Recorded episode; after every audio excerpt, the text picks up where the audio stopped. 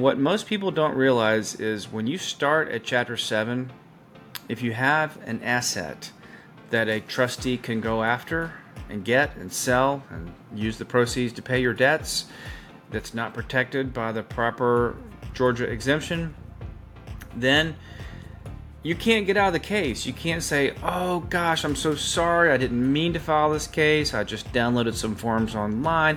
No harm, no foul, just let me out of the case. I'm going to go my way. No, no, no, no. If you file a case, the trustee can sink their claws into exposed assets.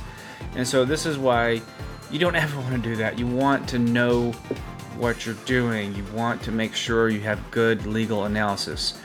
Welcome to the Bankruptcy Podcast, a podcast about untangling the complex world of bankruptcy in Georgia. Each week, we deliver the best insights and practical advice on how to navigate the legal waters of bankruptcy with expert guidance and real life stories. Now, here's your host, Jeff Kelly.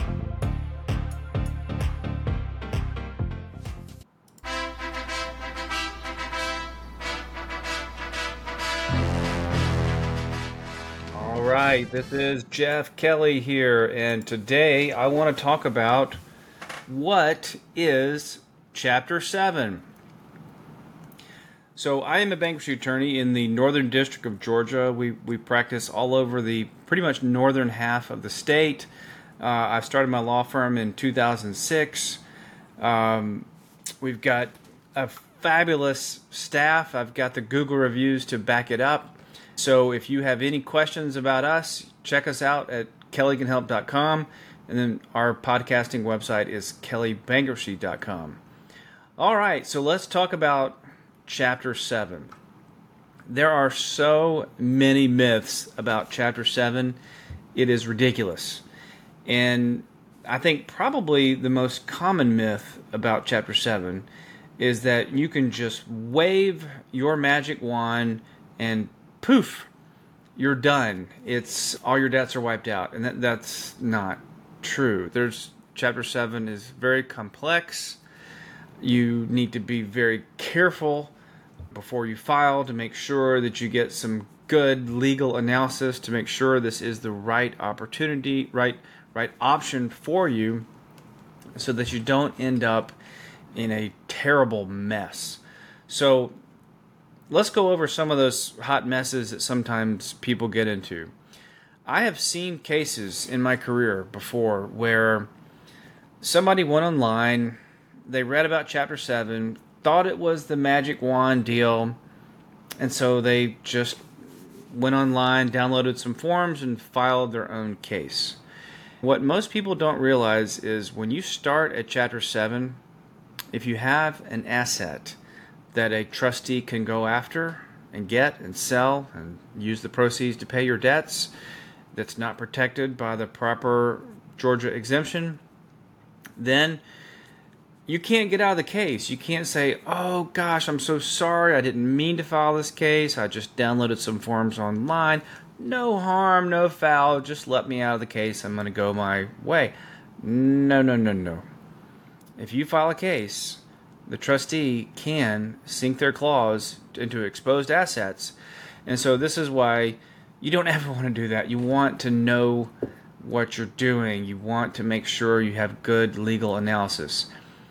Particularly the reason what's really causing a lot of havoc in a lot of people's current chapter 7 situations is houses. And right now the real estate values are through the roof. I can't believe it. They keep going up.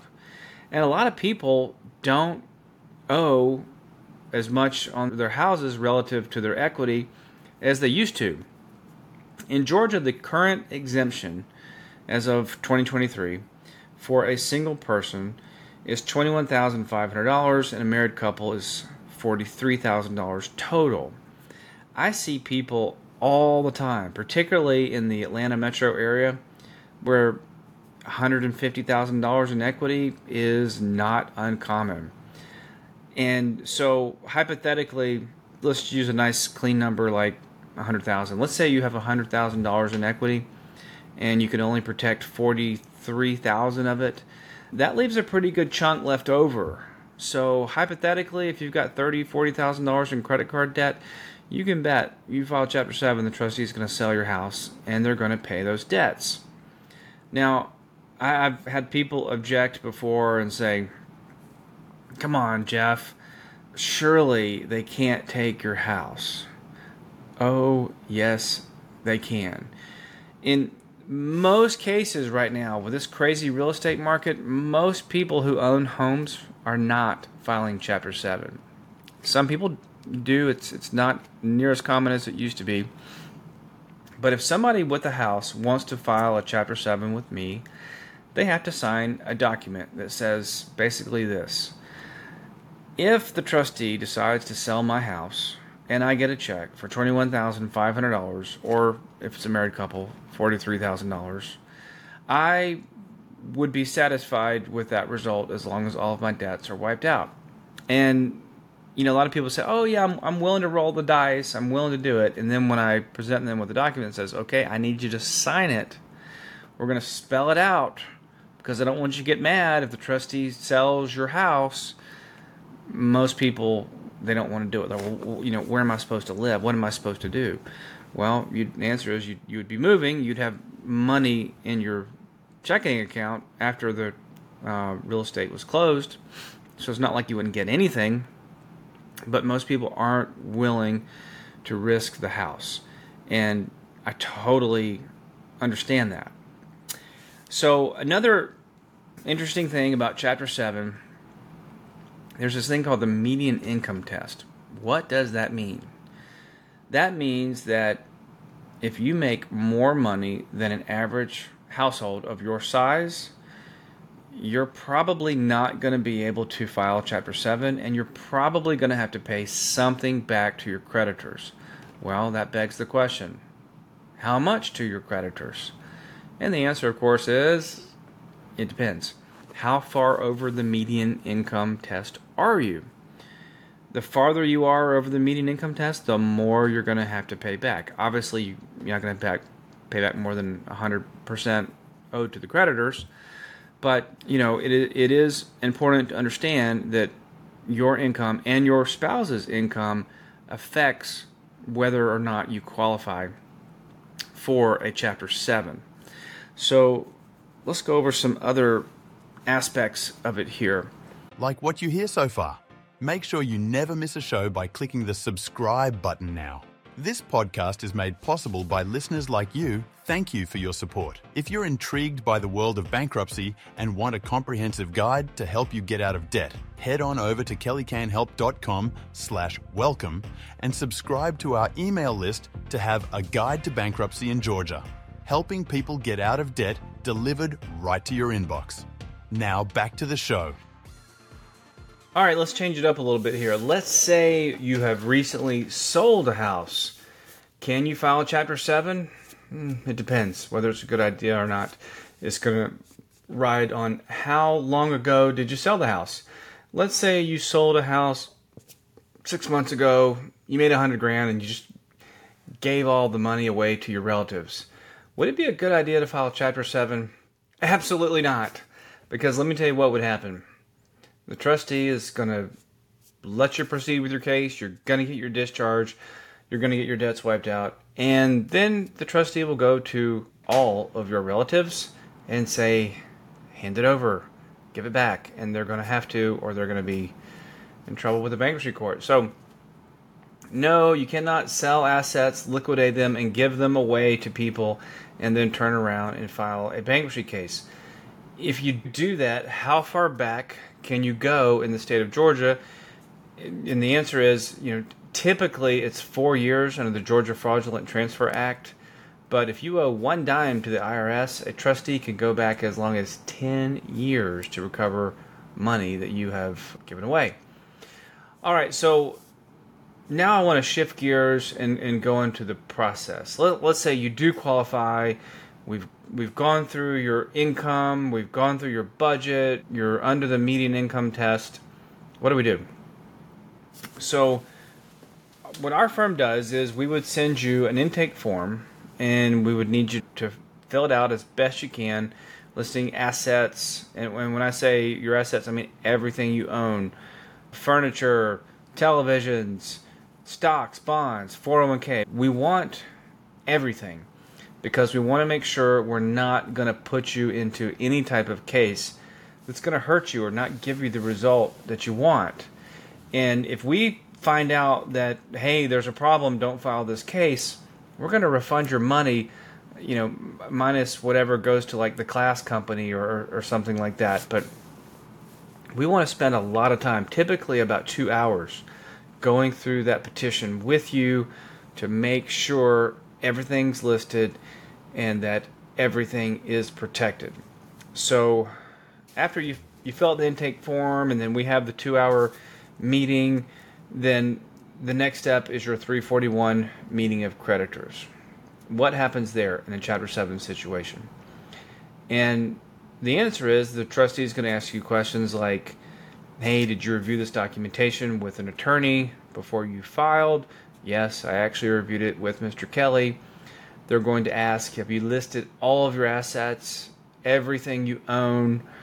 And um, very important that you answer yes to that question. And the trustee will then ask, has anything changed since your case was filed? Is this information still accurate today? And again, we hope it is. If, it, if it's not, you, you would want to call us before the hearing. And then after that hearing, typically the trustee will abandon their interest in, in the assets and you'll end up receiving a discharge within 45 days or so after that after that court hearing. Now, my office does things a lot different from other firms in that we want to review your credit report after your discharge. We want to make sure there's nothing holding you down. The other thing we want to do is we, after your case is discharged, we're going to want you to take a course called Fresh Start for Life, and, and Don Golden, the owner of this company, will give you tips on things you can do to help rebuild your credit. Yes, people do rebuild after filing Chapter 7. It's, you know, not a hard thing. You know, typically when somebody really struggles in rebuilding credit, it's typically because of current income and not because of a prior Chapter 7.